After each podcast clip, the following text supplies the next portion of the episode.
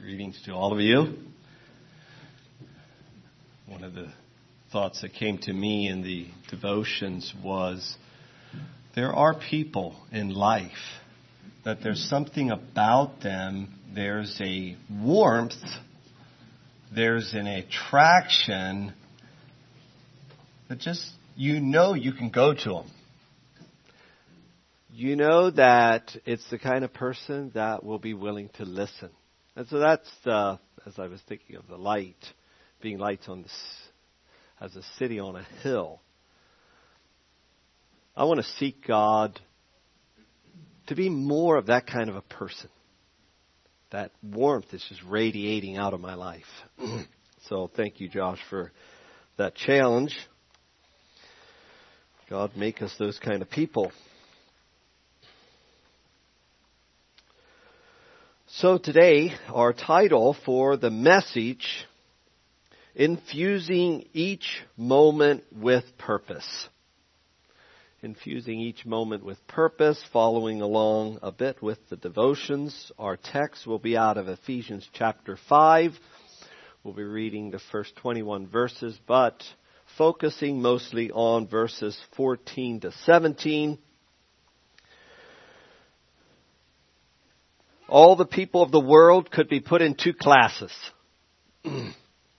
you're either a giver or you're either a getter. The giver or the getter, can you tell me which is better? So there's people that live to get. You know, that's very much like talks about if we are hoarding up money, it's like putting in a bag that has a hole in the bottom.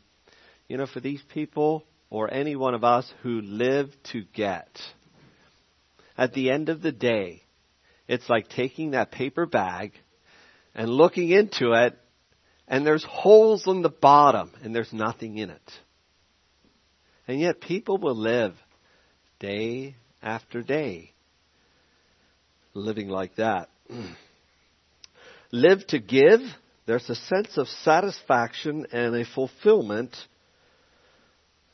that the getter can never know. The truth of the matter is, God has wired, wired us. Whether you maybe a person who is born again, has the Spirit of God within them, and they're doing what they're doing for the Lord, as unto the Lord, and doing it for His glory and honor, or whether you're a person who's never been born again, we are wired to find some satisfaction in giving rather than getting. That's just the way it is. Now Jesus said, and he came with a very specific mission. He said, I've come not to be ministered unto, but to minister and give my life a ransom. For Jesus Christ, the one motivating factor of his coming was to give. And not to live to get. Acts 20:35 says, I have showed, shewed you all things how that so laboring you ought to support the weak, and to remember the words of the Lord Jesus, how he said, it is more blessed to give than to receive. Now, I'm, I am uh, preaching this message. I trust you can be, benefit from it, be a blessing, but uh, I am definitely the first one that needs it. Relationships they will turn out very different whether we are a giver or a getter. Let's turn to Ephesians chapter 5. And let's read the first 21 verses. Ephesians chapter 5 verse 1, Be ye therefore followers of God as dear children, and walk in love, as Christ also hath loved us, and hath given. He has given. What has he given? He has given himself. He gave himself as an offering and a sacrifice to God for a sweet smelling savor. But fornication and all uncleanness or covetousness. You know, this is the life of a getter. Fornication. Just thinking about himself. Thinking about herself. Uncleanness. Covetousness. It's selfishness. It's a life of me, myself, and I. Let it not once, let it not be once named among you as become as saints, neither filthiness, nor foolish talking, nor jesting, which are not convenient. But rather giving of thanks. Again, we have this idea of getting, giving rather than getting. Filthiness, foolish talking, and jesting is all about self. And it's all about getting. But we need to be giving, but rather giving of thanks. For this ye know that no warmonger, nor unclean person, nor covetous man, who is an idolater, hath any inheritance in the kingdom of Christ and of God. Let no man deceive you with vain words, for because these things cometh the wrath of God upon the children of disobedience. Be not ye therefore partakers with them, for ye were sometimes darkness, past tense, but now, present tense, are ye light in the Lord and the command, walk as children of light. For the fruit of the Spirit is in all goodness and righteousness and truth, proving what is acceptable unto the Lord. Have no fellowship with the unfruitful works of darkness, but rather reprove them. For it is a shame even to speak of those things which are done in them in secret, but all things that are reproved are made manifest by the light. Whatsoever doth make manifest is light. Wherefore he saith, Awake thou that sleepeth, and arise from the dead, and Christ shall give thee light. So then, see then that ye walk circumspectly, not as fools, but as wise, redeeming the time, because the days are evil. Wherefore be ye not unwise, but understanding what the will of the Lord is. Be not drunk with wine wherein is excess, but be filled with the Spirit, speaking to yourselves in psalms and hymns and spiritual songs, singing and making melody in your heart to the Lord, giving thanks always for all things unto God and the Father in the name of our Lord Jesus Christ, submitting yourselves one to another in the fear of the Lord or in the fear of God. okay, looking at a few things in these verses. Uh, those that are born from above are light in the world, as we heard in the opening. But it says in verse 14 that we are supposed to awake from the dead. Awake thou that sleepeth, and arise from the dead, and Christ shall give thee light. So the world around us is full of men who are filled with uh, trespasses and sins. We're called to arise up out of the mass of people. I'm getting tangled up in this thing the mass of people, we're supposed to rise up and uh, step out of all the dead people, those living in trespasses and sins, and we need to be a light. It's a call to rise.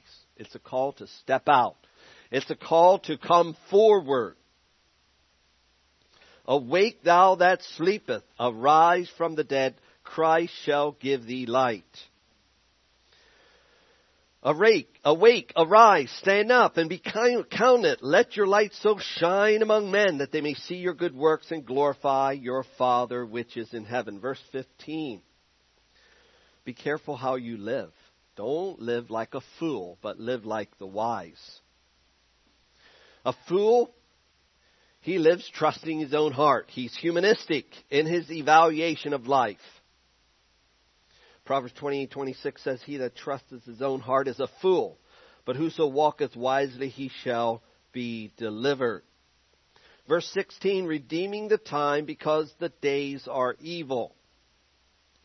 One of the things we want to notice here is this word time. This word time is not so much a period of from 3 o'clock in the afternoon to 6 o'clock in the evening. There's another Greek word that is very similar that would give more of an idea that it's from a certain period of time to another period of time. This word time could be replaced with a word like occasion or opportunity. So what it is saying is you buy back or you redeem the occasion. So as we're going through life, there is going to be occasions. There's going to be opportunities that God is going to put in our path, that is going to come our way. And we're called to redeem those times. Or, as our title, infuse every opportunity or infuse every occasion with purpose. Another translation would say it this way make the most of every opportunity for doing good in these evil days. So here we have a mission.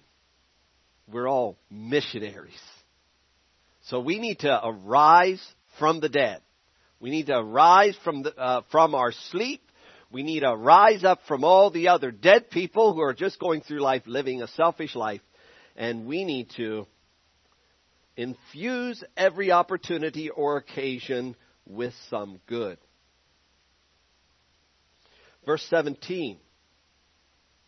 Wherefore be ye not unwise, but understanding what the will of the Lord is. To put it real simple, don't go through life not thinking. Don't go through life thoughtless. We're supposed to rise up from the dead, we're supposed to be walking carefully. We're supposed to be buying back the occasion because the days are evil. Now don't go through life thoughtless. Be thinking. Be thinking. We need to be thinking, oh, you know what? This might be another occasion. This might be another opportunity, and I'm commanded to redeem it. Another opportunity. How can I buy up the moment and make it count for eternity? What good can I infuse into this moment? For this moment may only come to me once. The opportunities of life are fleeting past. Let us buy them up. They are most valuable because they form the seed plot of eternity in the other life we shall reap the harvest which we have prepared for here. So give every flying minute something to keep in store. I think it's amazing that there are men and women today that make it their life goal. They'll spend much of their day in trying to hack into someone else's personal property.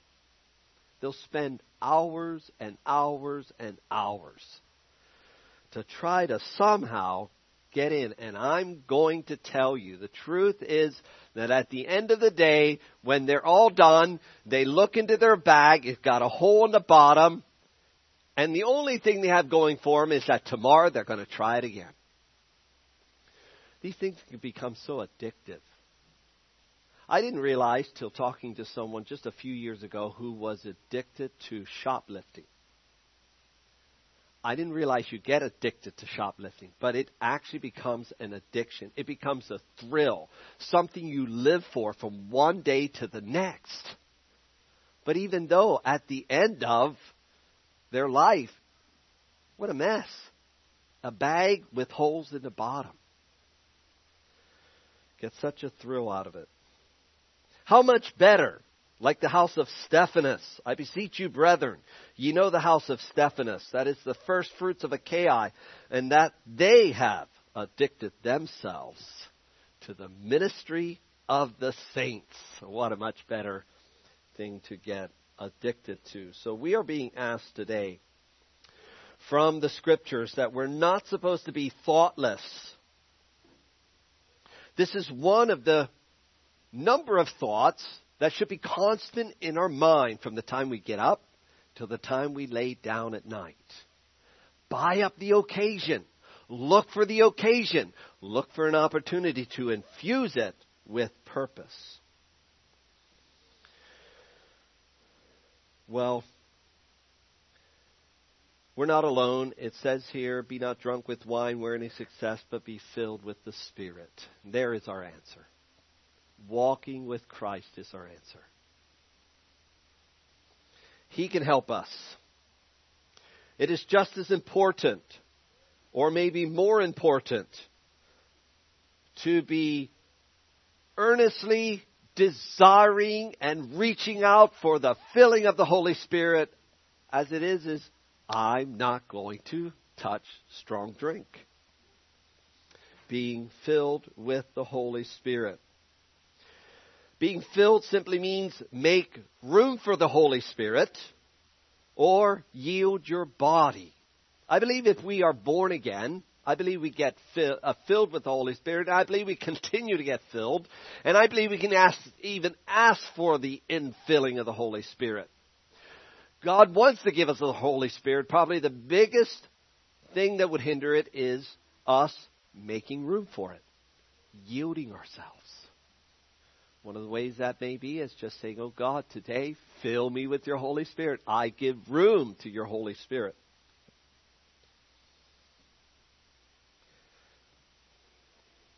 There was a pastor who once took two popular phrases of the day and combined them together in a sermon.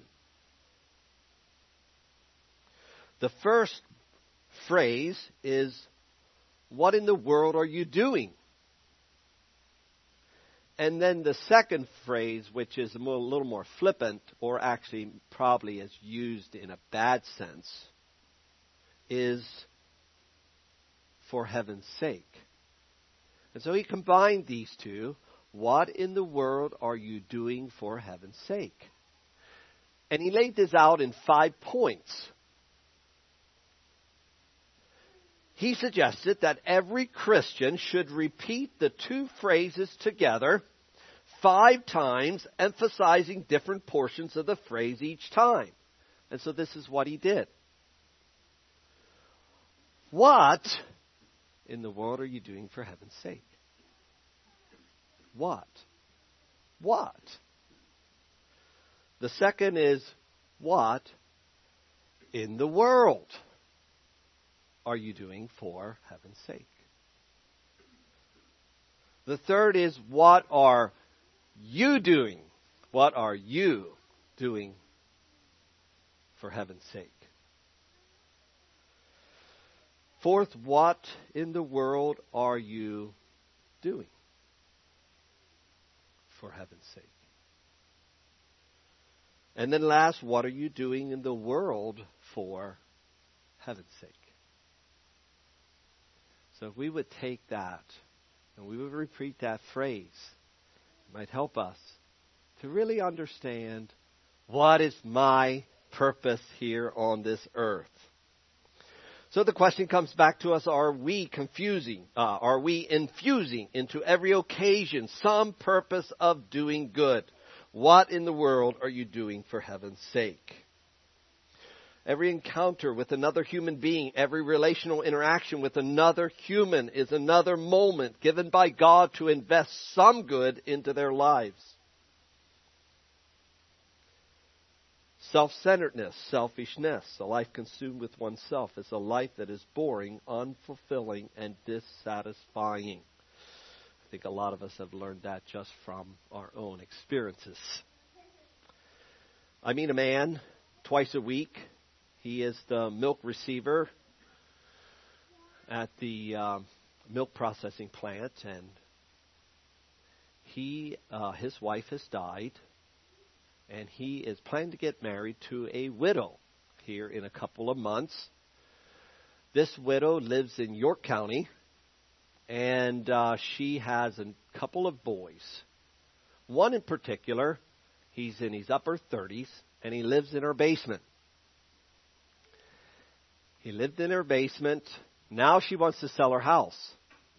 And what does she do with the boy? Well, this husband to be is saying, kick him out. You've just been aiding him. You've just been helping him. So he plays video games from morning till night. He doesn't work. He has no government assistance, no government aid, no disability, no nothing. His mother helps him, aiding him by giving everything he needs. So the last time I was up, I said, Well, I said, Mark, are you excited about the wedding? Well, I said, Not unless my wife to be kicks me out before then because I'm telling her that boy needs to go out on the street. He needs to go out on the street. He needs to learn that it isn't just taking an advantage of everyone else all through life. Can you imagine how you would feel at the end of that day? There are a lot of people today that are living similar. We got to live with a purpose. I do wonder sometimes though how different it is, different it is for us if we live to get rather than to give. It's very obvious there. Ephesians 2:10 For we are his workmanship created in Christ Jesus unto good works which God hath before ordained that we should walk in them. Good works or good deeds. We are his workmanship and of course, this word workmanship is from a Greek word where we get our word poem. We are his poem. He's the great poet. What is he doing? He's going to work and making our lives beautiful because he before ordained that our lives should be flowing with good works or good deeds. So we have the great poet who is taking our life, workmanship, poem, taking our life and taking the difficult, the issues, the challenges, taking the stubborn words and the sentences and bringing them together, making a harmonious life that we can be a light to the world. Since when was the plan? Before ordained, before creation possibly. God knew I'm creating man, I'm going to make man with a free will, and he knew very well the outcome of it. He's going to have to come back to redeem mankind. And so I believe before even we were created, he said, I'm going to create human beings. I'm going to put these that are willing to repent of their sin to be filled with the Holy Spirit. I'm going to fill them with my Holy Spirit. I'm going to make them a beautiful workmanship, a beautiful poem to shed light in the darkness. Where are we at? How much are we like the Lord Jesus Christ? Acts 10:38 it said of Jesus how God anointed Jesus of Nazareth with the Holy Ghost and with power who went about doing good and healing all that were oppressed of the devil, for God was with him. There we have it. Jesus was specifically anointed to go about doing good. I trust that each one of us, by the command of the Scripture, are anointed to go about doing good. Redeem the time, for the days are evil. This is who Jesus was. This is who he was known to be. His heart was set, his desire was focused, and he was busy going about doing good.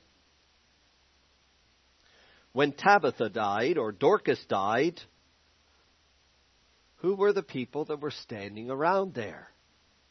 If you read the account, you would find the widows came to Dorcas's house. They heard about the death and they were standing there showing what she had done. I'm just supposing that they were wearing clothing that she had sewed and she had made for them. And they were looking at each other and saying, we're gonna miss her. Look, she made this, she made that, she made this. She went about doing good.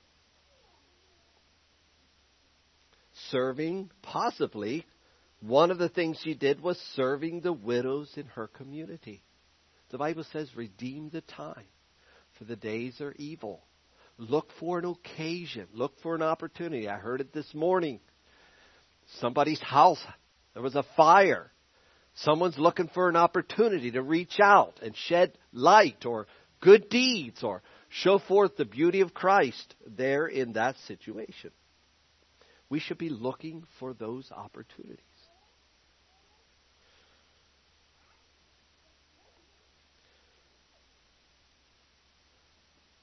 Maybe some of you have read the account of George Wippe in The Martyr's Mirror, but that is worth retelling many times.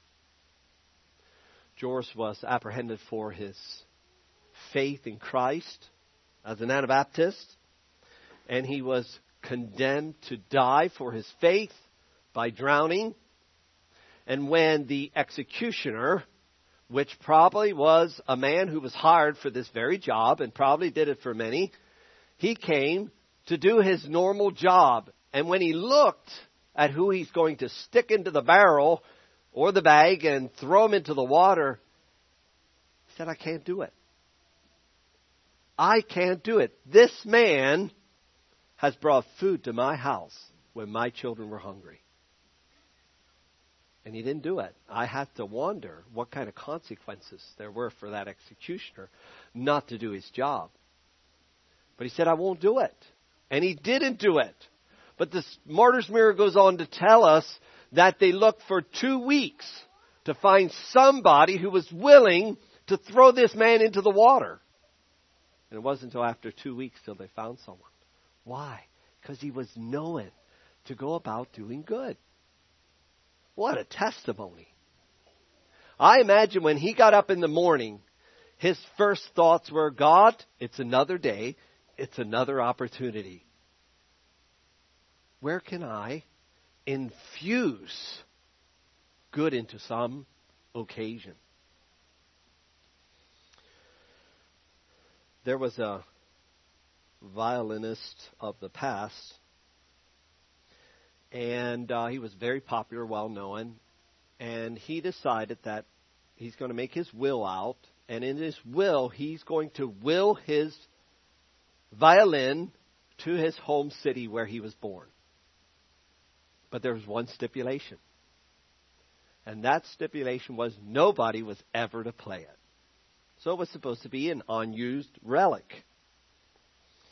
Well, the unfortunate thing about it was that the wood it was made of was very rare, and that as long as this instrument was used and handled, it didn't show much wear. But as soon as it wasn't handled,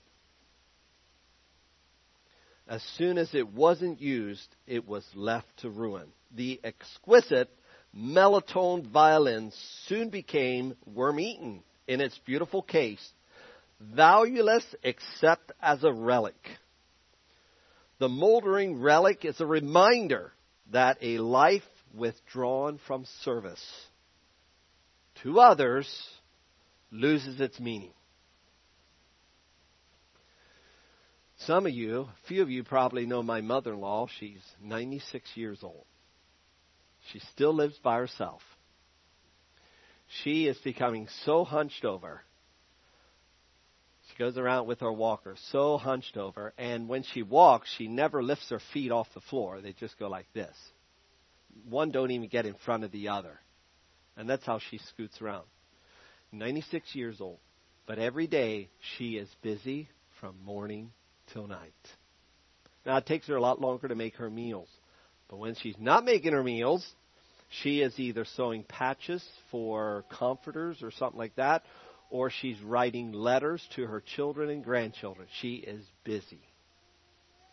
That woman, woman has learned from an early day that there is meaning in life if you will infuse every moment by doing some good. Service at its fullest is doing it as unto the Lord. And there's the bit of the key to finding fulfillment in doing it if we do it as unto the Lord. Because some people, we will infuse occasions and moments with good, and some people might not appreciate it. But if we do it as unto the Lord. Ephesians 6, 5 to 7, servants, be obedient to them that are your masters according to the flesh with fear and trembling and singleness of your heart, as unto Christ not with eye service as men pleasers, but as the servants of Christ, doing the will of God from the heart, with good will doing services to the Lord and not to men. Infusing every moment with purpose. William Carey, he said this My business is to extend the kingdom of God. I only couple shoes to pay the expense. Now, somebody had it right. William Carey got it straight. And I think if I could really get this one straight in my life, I think it would make all the difference. My business is to extend the kingdom of God. I only couple shoes to pay the expense. Or this here little phrase. Some of us are like wheelbarrows. How are we like wheelbarrows? Only useful when pushed and easily upset. Some of us are like wheelbarrows. Only useful when pushed and easily upset. Well, if I were to tell you to turn in your Bibles to the Great Commission, where would you turn? Matthew 28, right? For God so loved, oh, that's John. All power is given unto me in heaven and in earth. Go ye therefore and teach all nations, baptizing them in the name of the Father, the Son, of the Holy Ghost, teaching them to observe all things whatsoever I've commanded you. And lo, I am with you always, even unto the end of the world. Now, John D. Martin doesn't hold that as the Great Commission. Anyone know what he calls the Great Commission? It's not Matthew 28. Turning your Bibles to Matthew 25, let's look at the Great Commission as per John D. Martin. Matthew 25, and it is verses 31 to 46. Let's see if we can figure out why this is called the Great Commission. When the Son of Man shall come in his glory, and all the holy angels with him, then shall he sit upon the throne of his glory, and before him shall be gathered all nations. He shall separate them one from another, as a shepherd divideth his sheep from the goats. He shall set the sheep on his right hand, but the goats on the left. Then shall the king say unto them on his right hand, Come, ye blessed of my Father, inherit the kingdom, prepared for you from the foundation of the world, for I was and hungered, and you gave me meat. Here's the Great Commission. I was hungry, and you gave me meat. It reminds me of George Wippe. I was thirsty, you gave me drink. I was a stranger, you took me in. Naked, you clothed me. I was sick, you visited me. I was in prison, ye came unto me. Then shall the righteous answer him, saying, Lord, when saw we thee in hunger and fed thee, or thirsty and gave thee drink? When saw we thee a stranger and took thee in, or naked and clothed thee? Or when saw we thee sick or in prison and came unto thee? Here's a group of people, the sheep on the right side, who infused every occasion with an opportunity for good. And I believe it became such a part of their life, such a natural outflow of their life, that they didn't realize the importance of it. It just became natural. But then we have the others. And the king shall answer and say unto them, Verily I say unto you, or this is what he says, in, inasmuch as ye have done it unto one of the least of these, my brethren, you've done it unto me. Then shall he say unto them on the life, left hand, Depart from me, ye cursed, into everlasting fire, prepared for the devil and his angels. I was hungry, ye gave me no meat. I was thirsty, ye gave me no drink. I was a stranger, ye took me not in. Naked, and ye clothed me not. Sick and in prison, and ye visited me not. Then shall they also answer him, saying, Lord, when saw we thee an hungered, or athirst, or a stranger, or naked, or sick, or in prison, did not minister unto thee? Then shall he answer them, saying, Verily I say unto you, inasmuch as ye did it not to one of the least of these, ye did it not to me. These shall go away into everlasting punishment, but the righteous unto life eternal. I do have to wonder if the two classes of people the difference here was is that they were not doing it to be noticed. They weren't picking out just the important people to do it to them. Well, they never did it to Jesus. Well, yeah, but they were doing it to everybody else the poor, the lame, the maimed. So let us go in the power of the Holy Spirit and let us live out the Great Commission as Matthew 25.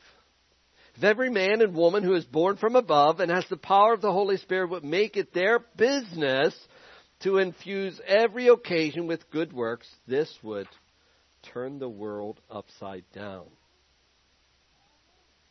All of us, if all of us who name the name of Christ would go about doing good, husbands to wives, wives to husbands, you know the Bible does say, the apostle Paul, he says that, you know, it'd be better if you were single, especially with the time, because you would then be able to really zero in on the kingdom of God. But when you're married, the husband is considering how he can please his wife, and the wife is considering how she can please the husband. Now, Paul is not saying that to say that that's wrong. He's just simply laying out a principle.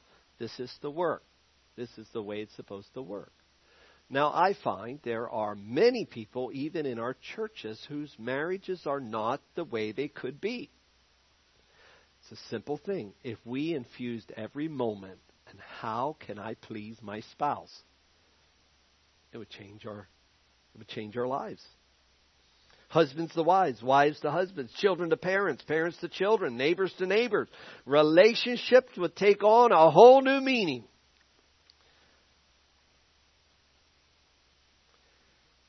There was a German artist. He was born in the Black Forest. His father was a simple wood chopper. This young German artist was gifted, to say the least, and his reputation grew. And with time, he moved to London, where everybody else was that was important, and there he opened a studio. While he was there, his father was aging and he decided to bring his father home. And so he brought his father home to London to his house. And he got his father involved in making things out of clay uh, vases and dishes. And did a beautiful job. Did a beautiful job. And so they had things going. He was an artist. His father was a uh, making things out of clay. But as the years rolled along, his father began to age and it took its toll. Later in life, at the end of the day, he would sadly climb the steps to his nightly repose. Sadly, because he couldn't do the job like he used to. At the end of the day, he looked at it and said, It's just not what it used to be. He was more feeble. Well, his son knew his father was climbing the steps sadly because his work was inferior. And so after his father was put to bed, he would go downstairs and he would take that vase, would take it in his own hands, and he would reshape it. He set it there in the morning. His father would come down and he would look at the work of the day before and he was surprised.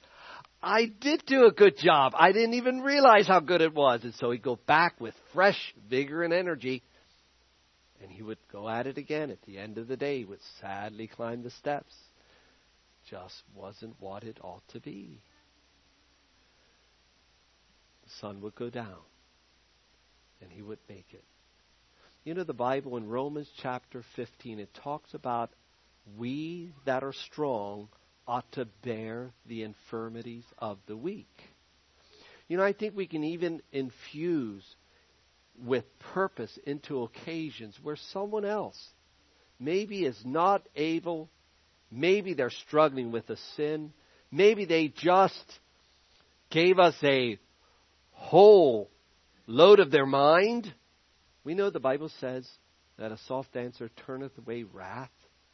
Can we just go around and can we bear up the infirmities of the weak? Looking for those occasions to infuse some kind of good and purpose into life. Wherefore be ye not unwise, but understanding what the will of the Lord is. Don't be thoughtless. Try to understand what the Lord wants us to do.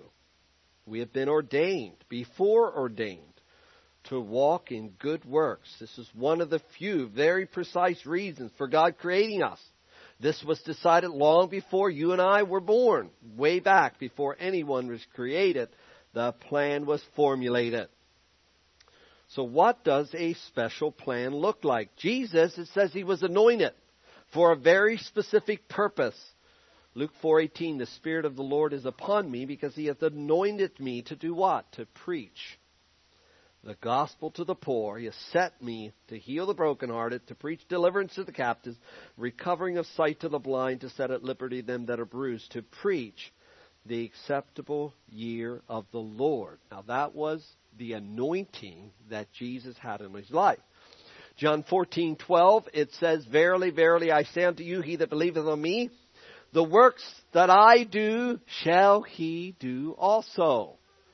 So could we say by that that as Jesus was anointed for his work so you and I are anointed with a very special purpose and that is to take every occasion and infuse some good into it goes on to saying, Greater works than these shall he do because I go unto my Father. And there could be a, quite a discussion on what that is.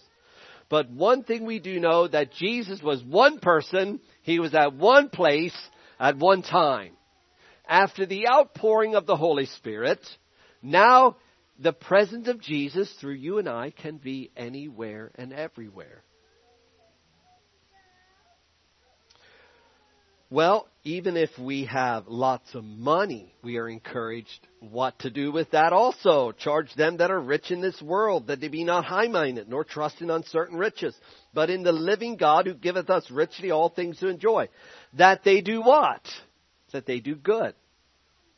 That they be rich in good works, ready to distribute, willing to communicate. Oh, another verse, Titus 2:13 and 14, looking for that blessed hope and the glorious appearing of the great God and our Savior Jesus Christ, who gave himself for us that he might redeem us from all iniquity and purify unto himself a peculiar people, zealous of good works. In closing, I would like to draw a little picture here on the board to help us. You know, it seems like you know, it's a quite a high ideal, and so down here is you and I, and we're going to make steps. And up here we have the ideal. The ideal is that every moment of our life, every moment, of our life will be infused with some good. That's the ideal. A lot of us find ourselves down here somewhere. So where do we start? Well, one of the things that we could do is take, take this whole idea that we need to awake if we're sleeping.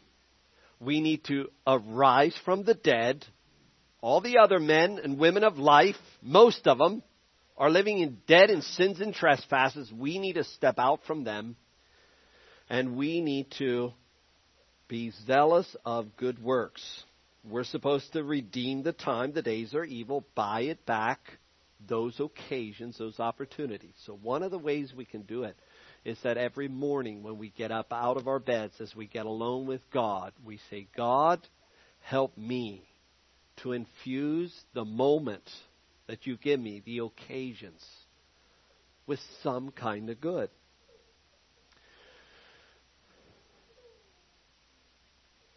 May be important for some of us to consider our lives. What are the hindrances? What are the hindrances in my life that will keep me from doing some good? Maybe it's this so simple as if you're like me, I get so caught up in my own world. My mind, I get caught up in my own world, and there's a lot of things in my view out there that is not being taken in. I'm not observing it. I'm in my own little world. The Bible says in Ephesians chapter 5, don't be thoughtless. And so maybe we have to somehow train ourselves to think. Uh, I think it was A.W. Tozer that preached two messages on where are the thinkers? People who really ponder things that matter. So let us get up every morning and pray for an opportunity that God would remind us, that God would help us, that God would fill us with the Holy Spirit to go about infusing good into every occasion. Let us consider our lives for the hindrances that might be in them. How much time do I do something that has no purpose or value other than what comes of this world? Purpose and value. What are the hindrances? And then number three, maybe we have to repent of our selfish attitudes. I do. If I could really get a hold of this one and use every opportunity and infuse it with some good, it would change the relationships around me. But I'm pretty selfish. I still think too much of the time about myself. So I need to repent also. So let's not become discouraged with the ideal, but let us find ourselves wherever we find ourselves. Let's make the next step. And let's infuse every opportunity with some good. Could we stand and we'll have a word of prayer? Yes, Heavenly Father, thank you that as we have been born again and we have been saved, that we've been born again and we've been saved for a purpose. So let your light shine among men that they may see your good works and glorify your Father in heaven. Father, I pray, awaken those of us who are sleeping. Help us to arise from the dead many, many that are living in dead in sins and trespasses. Help us to rise from the dead. Let our light shine. Help us to be thoughtful about the moment. Help us to redeem it, to buy it back. Help us to infuse into every occasion something good for the moment. Deliver me, deliver us from selfishness. And even as the scripture said, laying aside every weight and every sin that does so easily beset us, looking unto Jesus, so help us to lay aside those weights, those hindrances. Make it our life work to extend the kingdom of God. And let our business only pay the expenses. Pray a special blessing on this congregation here would you minister the word to each one of us as you see fit? And may you receive all the honor and the glory. And when at the end of our life we hear those words, Thou blessed, come in, that we will throw ourselves at the feet of Jesus and worship Him and throw down our crowns at the feet of the Lord Jesus Christ. So bless each one for your glory, for your honor. We pray in Jesus' name. Amen. You may be seated.